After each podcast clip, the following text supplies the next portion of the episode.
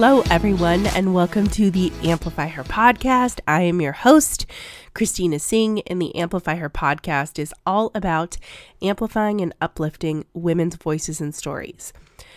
As you may be able to tell, I am under the weather this week, so I'm going to keep this intro quick, which I think is best because my guest this week is John Sue, a comedian who resides in New York City, but is an incredibly worldly individual. She and I got to sit down and chat all about her journey um, around comedy. We talk about building community, finding your audience, using your voice for social justice. This episode is just jam packed with so much goodness. And I do want to mention um, that John Su runs a show in New York City called the Femmes of Color Comedy uh, or Fuck It Up comedy show, FOC. And their next show is on February 16th at the Soho Playhouse. So go and check it out if you are in New York City and available to go and see um, all of these incredible comedians. So let's not waste any more time. Let's dive into this episode with John Su. Enjoy. It is so, so good. And um, I will see you on Friday for a new solo episode of the show. Bye.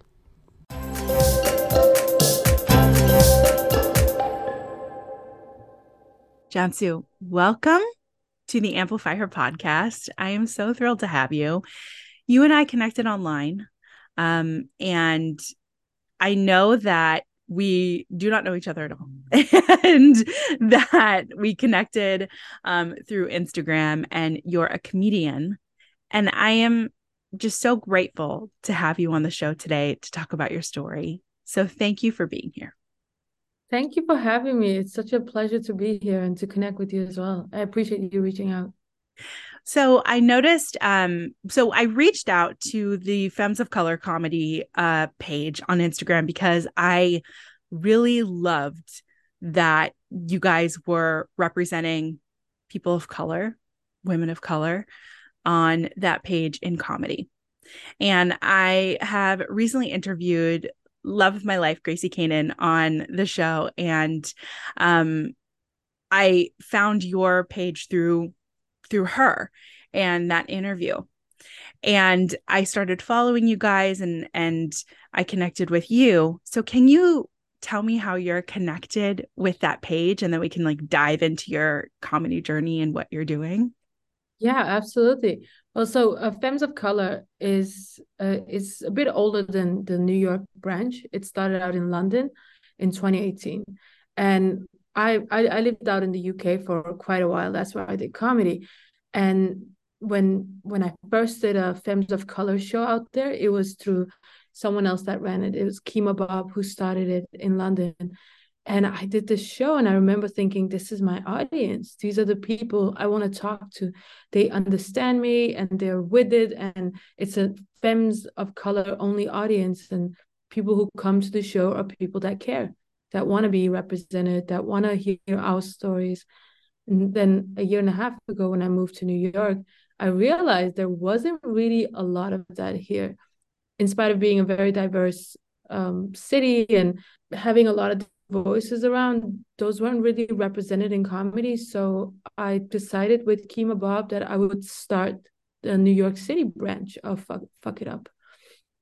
And that's yes. how we have to be very clear. That's the name of the show. Fuck it up. Femmes of color. I love it. So okay. So let's backtrack a bit. So now we know how you're connected to that page. So how long have you been in the world of comedy doing comedy? How did that find you?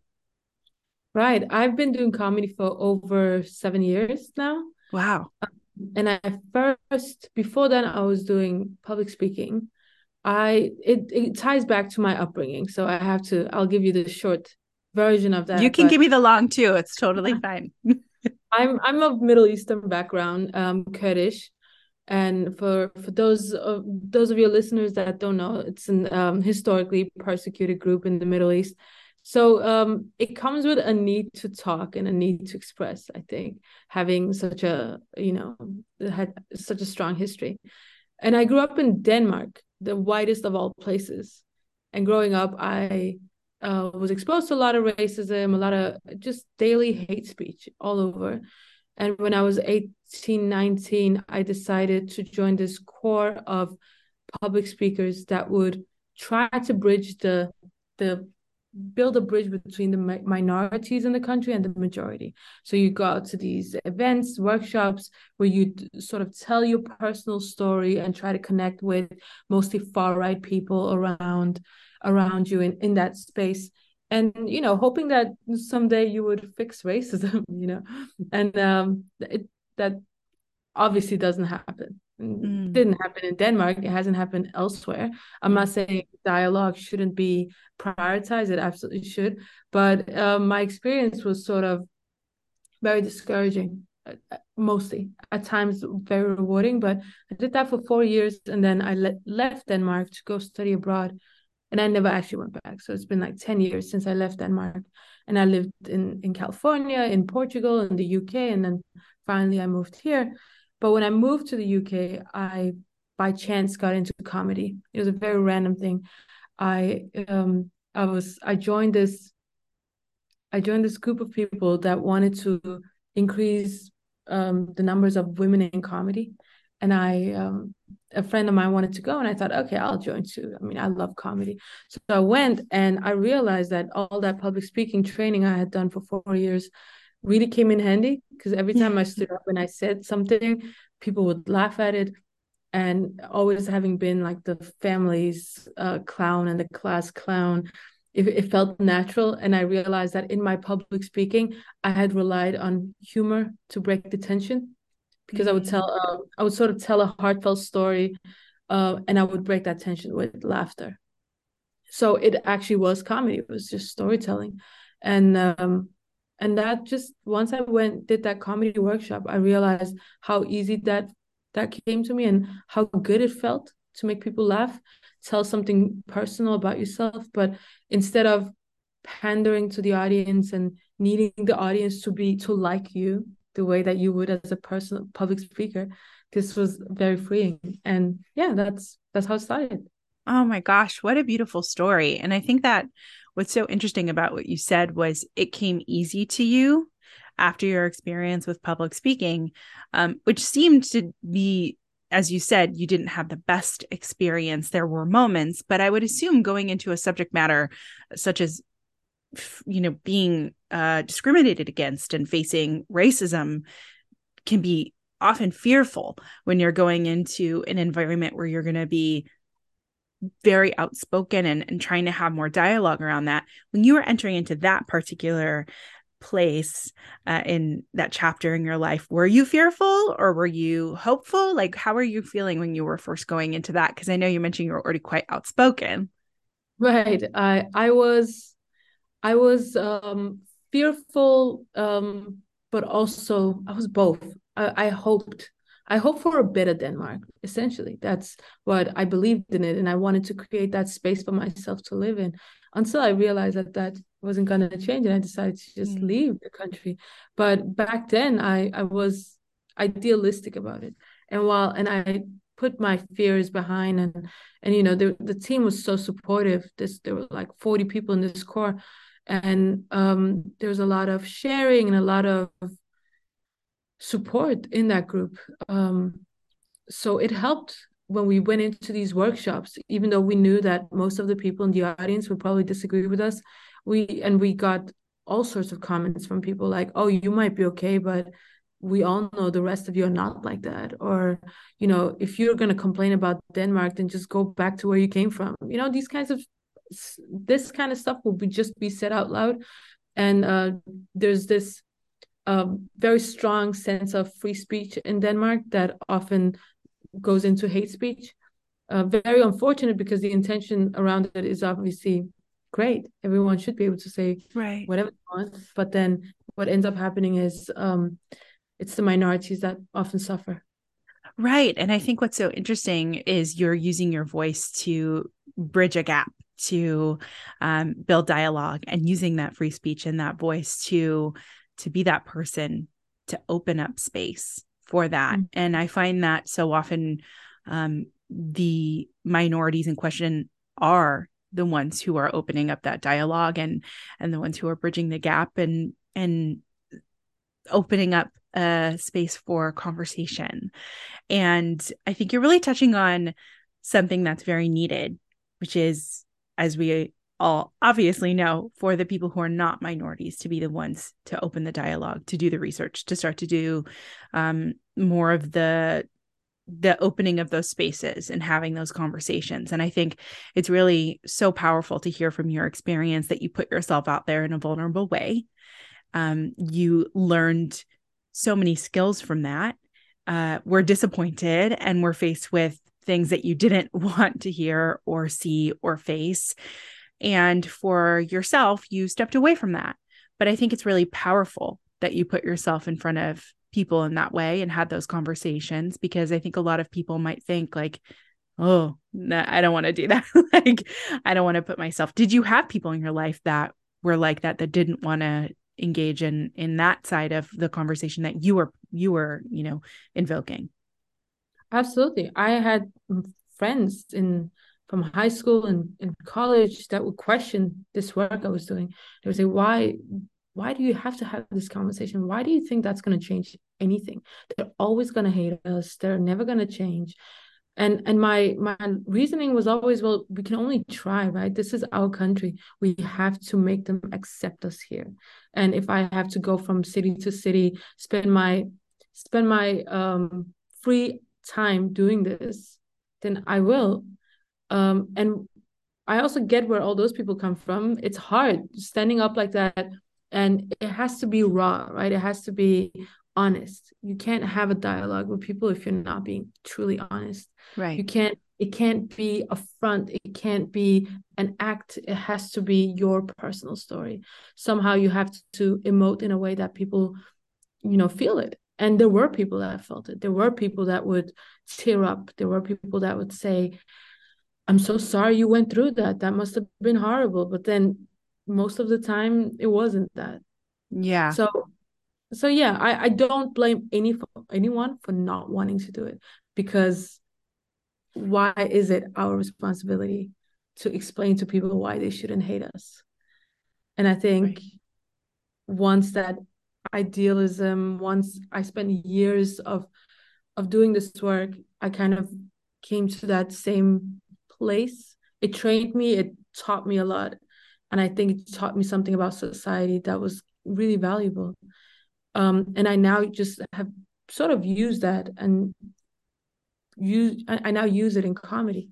It's very much right. the same topics I touch on, but I like the empowering part about standing on a stage, demanding that people listen to me, and then I and no matter what I say, no matter how offended someone in the audience is about me being just proudly brown and outspoken about my experience, they they won't get up and leave because they paid the ticket. Whereas right. you know whereas on, on the other on the other side when i was walking into their space i was asking them to listen. Yes. And i think what's you know i think what's so interesting is when you experience trauma um there is I, I, guess there is this trope around comedy that all comedians have gone through incredibly traumatic experiences or have traumatic experiences in their life that they like dig up and like put out there and laugh at. And I've seen online recently, actually, a lot of people talking about how when they're talking about a traumatic experience that they've gone through and look around the room for the laugh and people aren't laughing and they're like, uh, that's horrible. And I think what's so beautiful about comedy is, like you just said, people paid a ticket to come and sit and listen to your stories and your storytelling and to find those moments in your comedy. So, going to this journey where you've come out of this very tense environment, you've gone into now this environment where you're discovering comedy and how you could step into it with a bit more ease and and get up on stage what was that experience like when you stood up on stage and started talking about your stories it was very freeing because there was that element of not needing people to accept it. It was just this is my perspective. This is what i have been through. Because i'm not lecturing people. I'm not asking them to be my friend or to think differently about me. I'm just telling them a funny story. And i remember uh, telling the stories about when i was a dialogue ambassador. Um, that was one of the first bits i told in the uk when i got into comedy and how um, you know i told someone someone while i was doing dialogue where told me um, that muslims are the reason we have so much crime and violence in denmark and and i was like what crime and violence? It's denmark you know? Did someone steal your bike? That was like sort of the the tag of this thing and people in the uk who are very familiar with denmark being this socialist haven and and you know um, just incredibly safe place to live found that amusing so um, something that was very trivial it was, it was a real thing and i could tell it in that kind of ridiculous way and elicited a laughter. And I, remember loving that feeling of just being able to say what I was actually feeling instead of trying to protect people's um, egos. Right. Because I think what you're also talking about is an acknowledgement of your experience and an acknowledgement of racism, of mm-hmm. the fact that this happened and how inflated someone's reaction is to this and how racist their reaction is. And so I think like that validation is that key piece that I find in what you're talking about. Like, oh, yes, finally, people are validating what I am experiencing and what I have experienced. Is that something that you found through this work? Yeah, that's a very interesting point. I've never quite thought about it that way, but I guess it is, yeah, it is validating, especially in spaces like the fuck it up space where people share your experience and they understand where you're coming from. In those cases, it's absolutely validating and it's community building. In other spaces, in more white audiences, when the audience is with you and they're laughing at the stuff that you're telling and it's a white only audience, that's again validating because um there's something they recognize in that, that right you're saying look see? You know it's happening. Yeah exactly. you're like all of you are laughing because you know it's real. You it's... can't laugh if you don't recognize it right? It was you'd be like i don't, I don't understand this. Like i don't exactly. You wouldn't get the joke. Right. unless you acknowledge that what you're talking about is real. And so i think that's so uh phenomenal that you know that's the beauty of comedy that you mm-hmm. can go into a space and call people out on all the bullshit that we're going through every single day and that we all pretend is not really there but it's totally there depending on who you are and where you are in your life and then someone could say something and you laugh at it because you know it's real so when you started going into these spaces like you said where there were women of color people of color in the audience that were that were the primary audience how was that a shift for you? I think it really uh convinced me of my of of there being an audience for me. Mm-hmm. um, i think some comics most comics probably think that they need to make every room laugh and they that's the mark of a good comic. And i do think that to be true to some extent but for me the motivation is not just to make every room laugh is to talk to my audience is to actually say something not just something funny but something that's that we understand and you know build that community around it. So finding these poc audiences that understood me and you know shared that experience was just so it's just beautiful to be in that space. So it kind of made me realize that those are the people I want to talk to. Those are the people I want to tour for. I want to, you know, become a bit of comic for. So now what does your career look like? Hmm. Well, I left the UK, which is where I was doing comedy for six years. And after moving to New York, obviously, you know, setting up, getting into this space is challenging. There are 5,000 comedians in New York City. And um, that, well, that was a challenge, but I'm, I'm kind of a, um, this hustle culture in New York actually fits in very well with my own personality because it's very fast going and that's how I am. It's very motivating. it's very motivating. And I'm someone who I always work hard and I think I always I I sort of don't have that off button. So it it did mean that I could just really push hard and get to a place where I can run my own show and I could establish connections and people um, see me as a comic here and they appreciate the the voice that I have. And I think now this it's now been a little over a year since I've actually done, done my first show here and I produced multiple shows. I have shows almost every single night. I have been in New York Comedy Festival. I feel like the journey's been been great to me. It's been yeah. and um yeah, I appreciate it. I, I appreciate where I am. Yeah, that's really beautiful because I think something that um, is such a gorgeous thread is your voice and using your voice in these ways. Um, because I know that now you're you're producing spaces that other people can come to and use their voice. So, can you mm-hmm. talk about that particular piece of not just being on stage, but producing shows and having space for other people to fill a lineup so they can use their voices and and um, talk to their audiences too? Yeah, absolutely. I one thing that became very evident to me when I got here is that this is this place is incredibly cutthroat.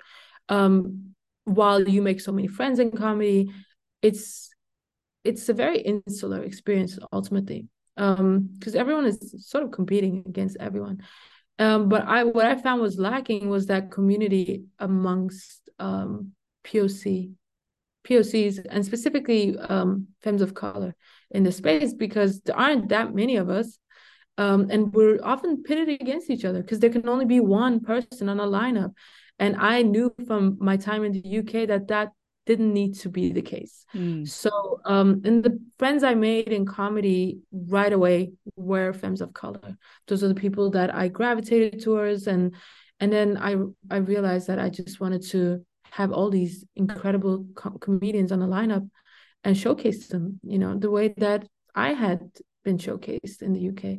So, um, after agreeing with Kemah Bob that I would take the reins here, I sort of um yeah contacted venues and there were people that believed in in in the goal of this project and then comedians yeah the the comics that came on the show all had such a good time and i think it was so it was so beautiful to see people experience that incredible fuck it up audience the people that are there just to support these femmes of color so it's a loving caring audience. It's super diverse and um, it's a, just a good time. And I think everyone, all the all the femmes we had on the show, all appreciated that that was a unique experience. I think.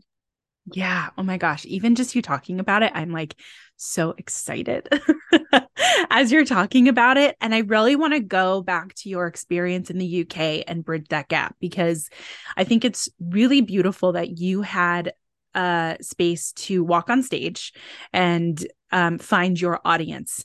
So, what did you now notice now that you're in New York when you're the person running the show and you're producing it and you're um, allowing space? What do you notice in these comics that are coming on and doing these sets? How are they evolving? That's so interesting. I think um generally I feel that everyone knows that this is a a supporting space. This is a space that's created for them and they can say stuff that might make a regular audience upset, but not this one. I mean, we have a it's it's the space for us to talk about stuff that might upset gatekeepers of comedy, which are often white men. So I think that I find that I can see that to be liberating and i can see that that's not a i can see that that is a unique experience for people that come on. Um and obviously not every show is the same right? So some shows are better than others and but generally i have i have noticed that in other comics too that you know that freeing experience of just being able to say talk about the things that you want to talk about Yeah. And was it that same way in the UK as well? Like how how big are these audiences when when you were first going on stage? Yeah, in the UK it's quite successful now. So we're trying to build that up to the same level here, but in the UK when I first went out might have been maybe 50 60 people in an audience and you go up on stage and what you notice immediately is that your your most socially critical jokes are the ones that get the best response. And that is so liberating because those are jokes are usually the ones you worry about with a regular you know majority white audience because people might be upset with you. People might uh, heckle you.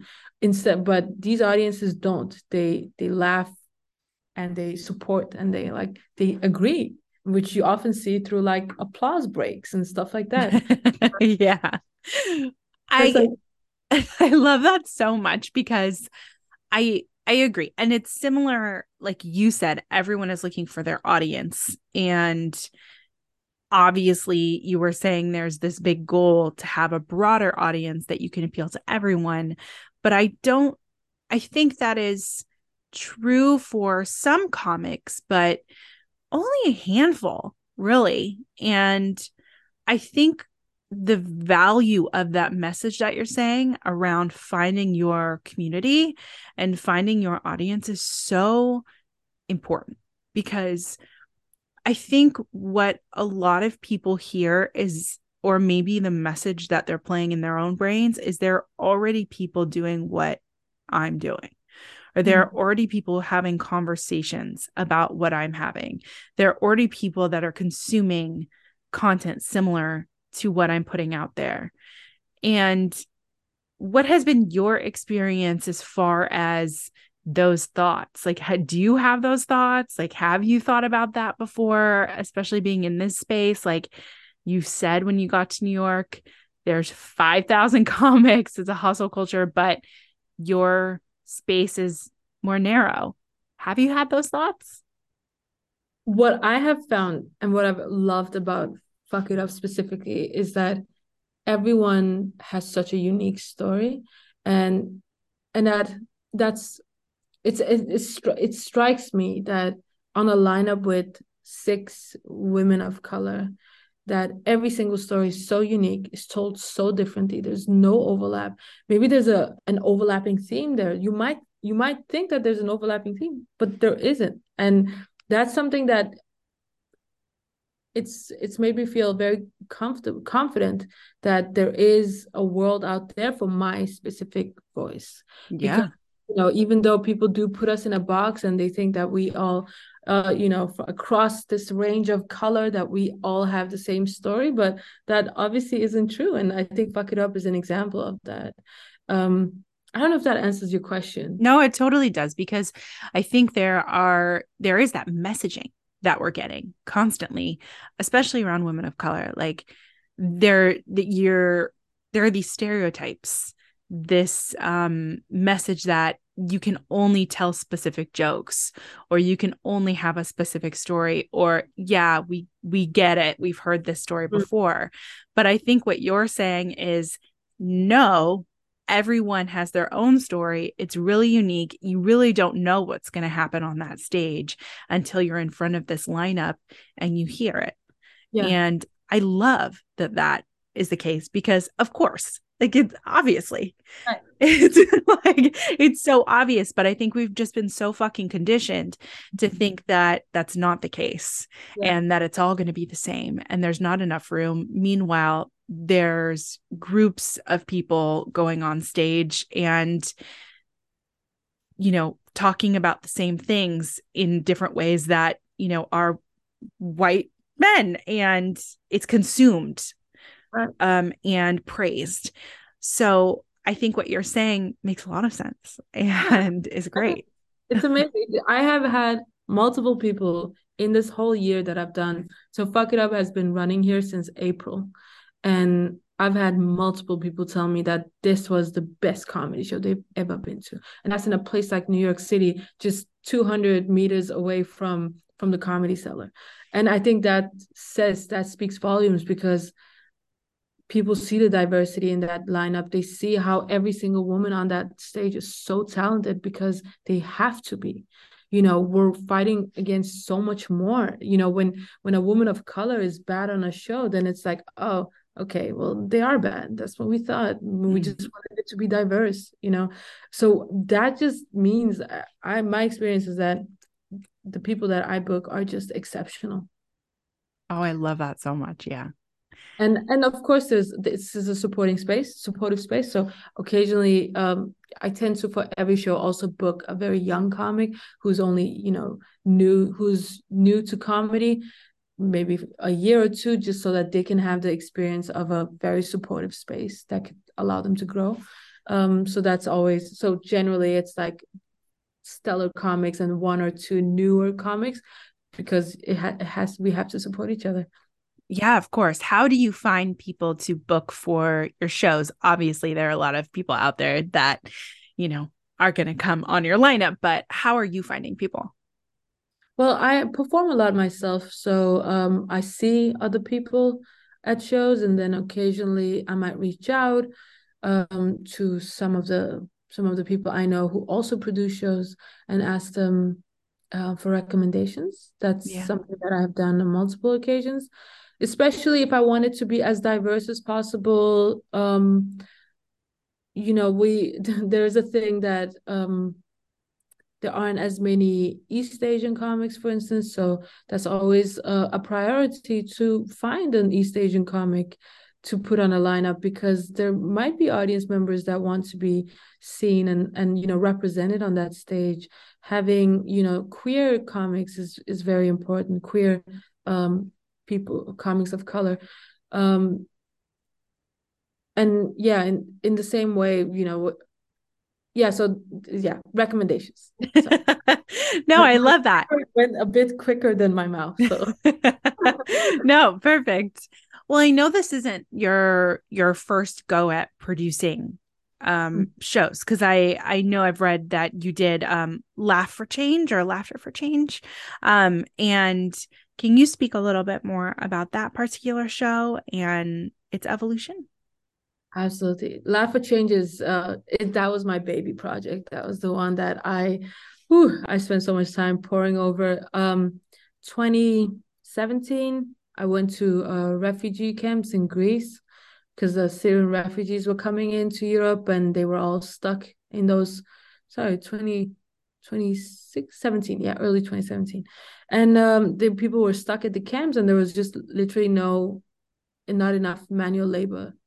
So a group of us went down to help in these camps and i was so shocked by the conditions that i saw people live in that when i went back to the uk i felt like i had to do something and organize the comedy show. The first one was simply because there weren't enough shoes for these kids who were walking around in the cold because you know when they're when they're brought over with these um, plastic boats the, sm- the the smugglers tell them just throw out all your clothes because when you get to Greece you're basically promised all this all these you know a place to stay people that will help you clothes all of it which is just lies but then people come and they find that oh there aren't even shoes for their kids so um, that was just something that I I struggled with so much after returning to the UK.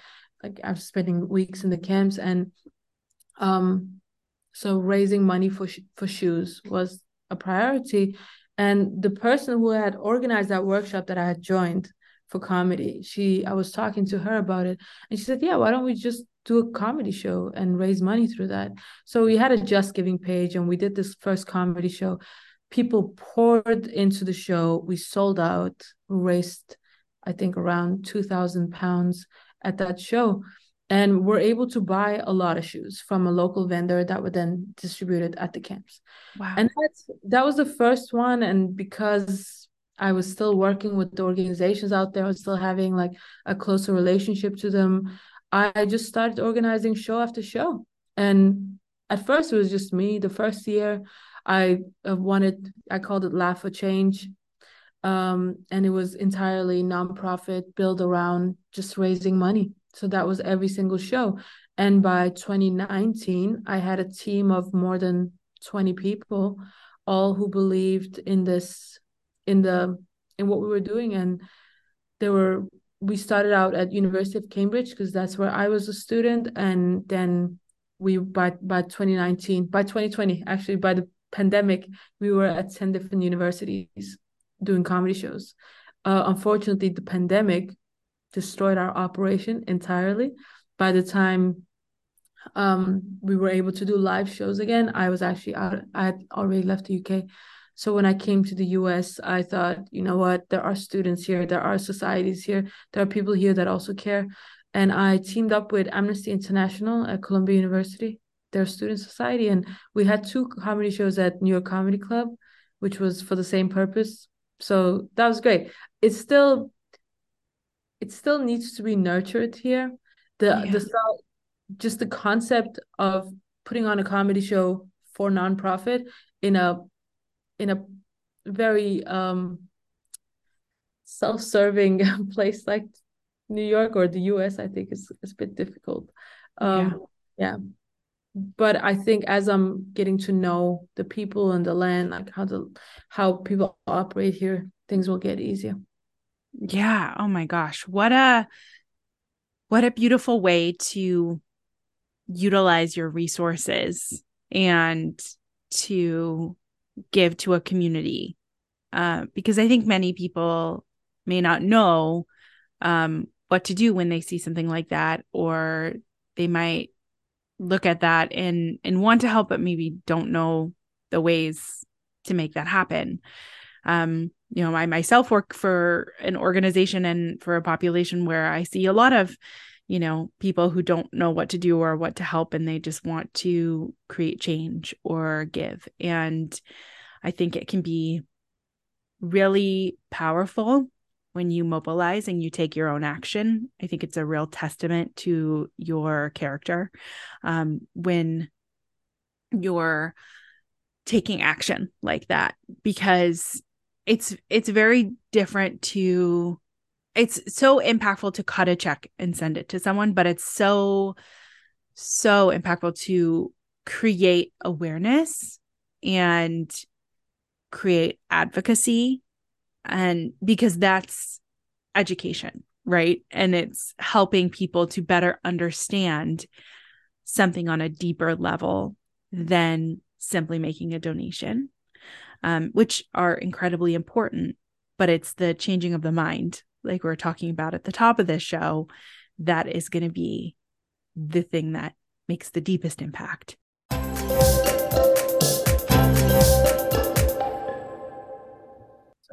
It's really beautiful to see this um, thread of social change and um, advocacy in your story on every level. Um, because i can definitely see that from you know your time in public speaking then moving into comedy producing shows advocating for these populations and then setting up uh, a show here um, to feature a specific audience and and comedians for a specific audience as well. Has that always been a part of your upbringing? How I mean, we talked about your your upbringing and and your desire to speak more publicly, but has that been a part of you since you were young? I think so. Yeah, yeah, I think so. I I grew up um, with this Kurdish identity, and given that, you know, I was told very young that we couldn't, when we went to Turkey, we couldn't say that we were Kurdish because that was illegal. We couldn't speak Kurdish because that was illegal. My name is a Turkish name because Kurdish names were illegal. So having that, you know, so ingrained in your identity, I think builds this need to fight and and just yeah standing up against oppression i think. And growing up in a space where there is free speech and you should be outspoken and you should criticize government that is one thing i'd say about denmark that that is something they're good at. They are very critical and they don't believe in they're not incredibly in the the majority of the population, I would say, is centrist. They're not very partisan, and I think it it allows for for people like myself to actually discover their voice. Mm. Um, when I was 12 years old, my family moved from. Um, I grew up in the inner city where there was a lot of where it was like mainly just POC community diasporas. Um, and then we moved to the suburbs, and I went to going. I went from going being at a a majority POC school to a majority white school, and that was my first experience of actually identifying microaggressions and and um, um, problematic language and you know being other. That was the first real experience I had, and at first I, I I wasn't grappling with it. I didn't understand it, but it was also around the same time I discovered the the black civil rights movement it was it was because i was always a big reader so i somehow stumbled upon this movement in in this country across the globe and it fueled the the the Kurdish, you know, rebel in me, the one who had to speak up and and believed in, you know, in community building and and you know self sufficiency and and um and you know like just standing up against standing up for what you believe in so yeah. that was uh, the end of my primary education before high school was basically just me fighting with my teachers all the time because they would use a lot of problematic language and I would just call it out. So I think that's really where it started. And then when I went to high school, uh, I ended up joining um, student bodies and I was always just treated as that minority rep um, and that in itself means that you just have to speak for the people right that um, you're you're not really repping but you are because that's why they brought you in but isn't it so interesting that you have always always had a strong voice?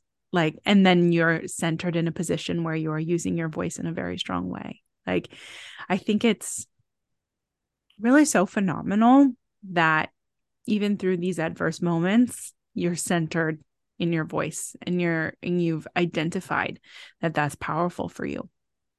Because throughout what you're you're talking to me about are really really horrible fucking things you know like not being able to speak your language use your name identify who you are. Obviously you're going to want to shout it from the rooftops. Like obviously you're going to want to speak and say who you are and identify strongly with who you are.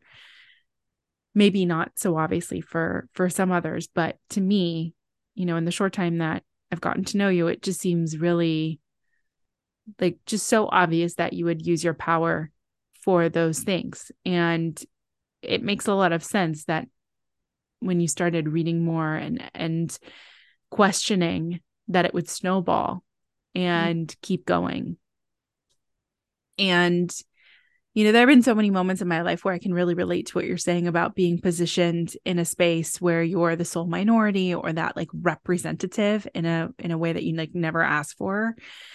And um and like using your voice in a in a way that can be really confusing.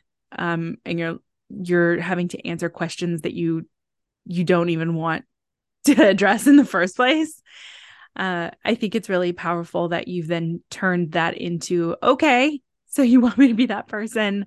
Um, I'm going to find my power and do it in my way and have it uh, come through, have my voice shine and my goals shine in a way that's really intentional. So I really commend you for using your voice in that way when um when being uh faced with a lot of uh, situations that would naturally piss people off. so I'm curious how your family um, reacts to, um, don't worry about Brooklyn in the background always.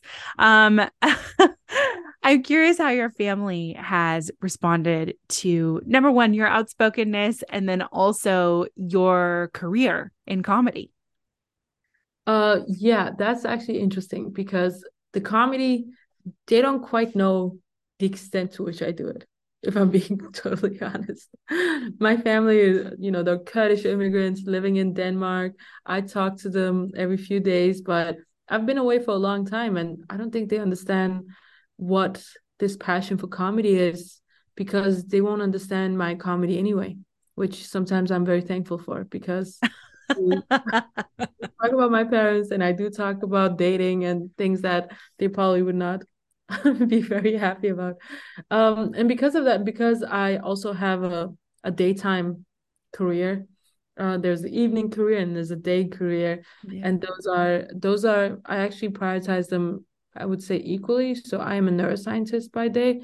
And that's the one I feel they should know about. Um, whereas the the evening one is my own passion project and um in terms of in terms of how they dealt with my outspokenness obviously that didn't go very well when i was growing up because um i was the only daughter in my in my home. I had three brothers and my my family in denmark is very conservative. Um so uh, obviously like a lot of this is probably common knowledge this is i would say common knowledge that when immigrants leave their country and they move to the, these western spaces they hold on to what was stronger than the people back home. So my people back my family back home in turkey are very liberal and you know they're quite progressive whereas my family in denmark is incredibly conservative. Uh, so growing up i was um my this is mostly my my mom's family in Denmark, and they were um, kind of against me pursuing higher education, against me um, being so out and about. Not my, my my parents, but my my relatives, because I was apparently by being highly by wanting to be educated, just setting a bad example. this is not this is in no way like all Kurdish people. This is just my family.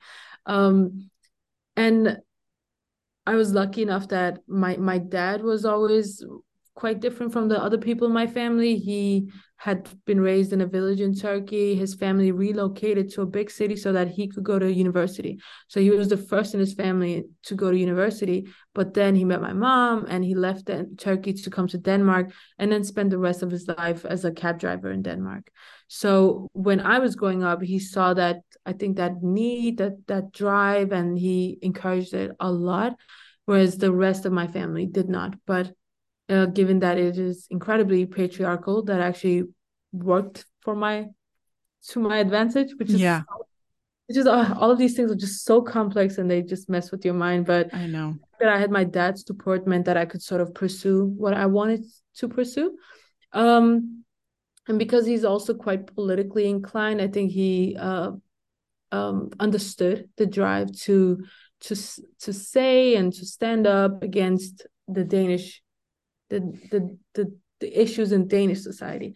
He didn't quite understand the need to stand up against the patriarchy in my family and and you know the the sexism that I don't think he could relate to, but that brought a lot of issues between me and my mom because I w- I didn't like the the gender norms that were imposed on me and and um and you know the the the conservative mindset by which I was I was raised because that didn't align well with this um this world that I wanted to live in especially given that conservative uh, Middle Eastern values are, are very different from the socialist Danish values. And for all its flaws with with minorities and, and racism, they do that thing really well where they actually um, have, you know, is a far more egalitarian society. So uh, that that was difficult to grapple with these two different worlds, and I think there were times where my family definitely did not appreciate that voice that I had gotten in school or in like outside world because I would use it against them as well. no, I really appreciate you sharing that because it's such a important insight that distinction of um that classism and racism versus the sexism piece. Like you were encouraged to pursue very specific things that your father was up against um, but the sexism piece wasn't really at play for him. So mm-hmm. that's not that's an unseen. Yeah. And um I think that is very interesting um, I can definitely relate. And I think it's fascinating um, that piece of an immigrant family moving into a new country, a new space, a westernized space, and being incredibly conservative Well, family back home is not as conservative. I definitely have that. Um, those those pieces in my family as well. And so I I can really relate to a lot of what you're saying and but also what a gift that your father was encouraging of those pieces um like you were saying and you could pursue these different avenues and step into spaces where you're using your voice step into rooms now where you're being funny and um you know making people laugh from your experiences and then step into a new space where you're opening doors for other people to come in and take those maybe similar maybe completely absolutely different stories and step on a stage and talk to people. How has this particular journey of comedy changed your life and how you view yourself? Um, it's been very empowering. It's knowing that I can stand on a stage and have people pay attention to to me and listen whether they want or not to see someone like me on a stage they they have to. And i think that's been very empowering being able to talk about anything that i i, I want to talk about. It's um it's it's not something i take for granted because it's it doesn't it's not given to us easily. And it takes a lot of work to to get to a point where you can actually that people respect you enough to put you on that stage. Um and I, that's also why I have this strong sense of using it for something because it's not it's a privilege to to be there. Um, I I don't take it lightly. I don't treat it the way I see other people treat it. I don't I don't complain about shows. I don't when I'm when I'm when I have when the audience doesn't when when it's a tight audience, I don't talk shit about the audience. I just want to do better. I and I think that's something that I can see. I can see myself treating it differently from some people I see around, and, and I think that comes from the fact that I feel so privileged to be able to do that. You know, we are, you know, being being from a coming from a land where we can't, I can't speak up, and seeing the the revolution in Iran with women how women are treated, I think it's all the more um, reason to be to be proud of where I am right now and being able to do what I do. So um, yeah, that's definitely yeah. So uh, yeah, I don't know if that answered your question. Sometimes I just yeah. ramble. No, you are not rambling. You are incredibly intelligent and concise and um, very meaningful with your words. So I I really appreciate I can't our our time flew by and I really appreciate your your time today and and coming on here and talking about your journey and your intention and um, finding your voice. I'm I'm really grateful. So I really want to go to a fuck it up show and if other people want to, where can they go to a fuck it up show?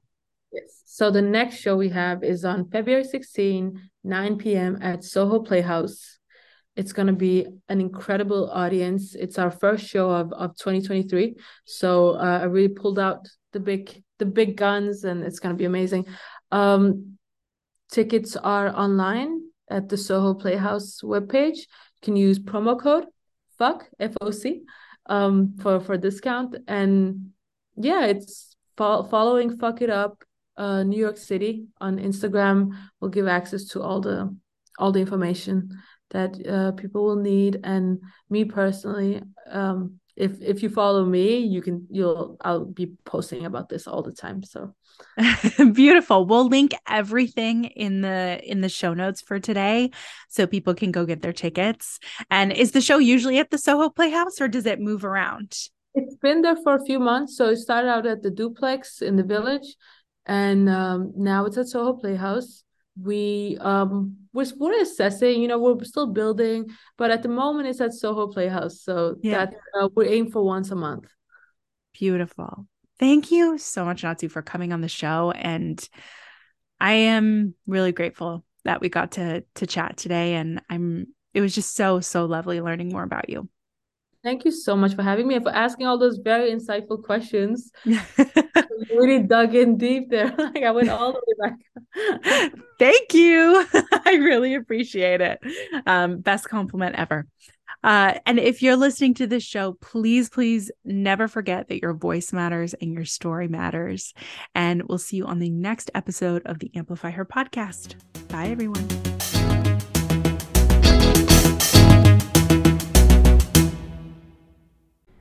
The Amplify Her podcast is a part of the Amplify Her Media Network. You can check out more shows on the Amplify Her Media Network over on Instagram at Amplify Her Media.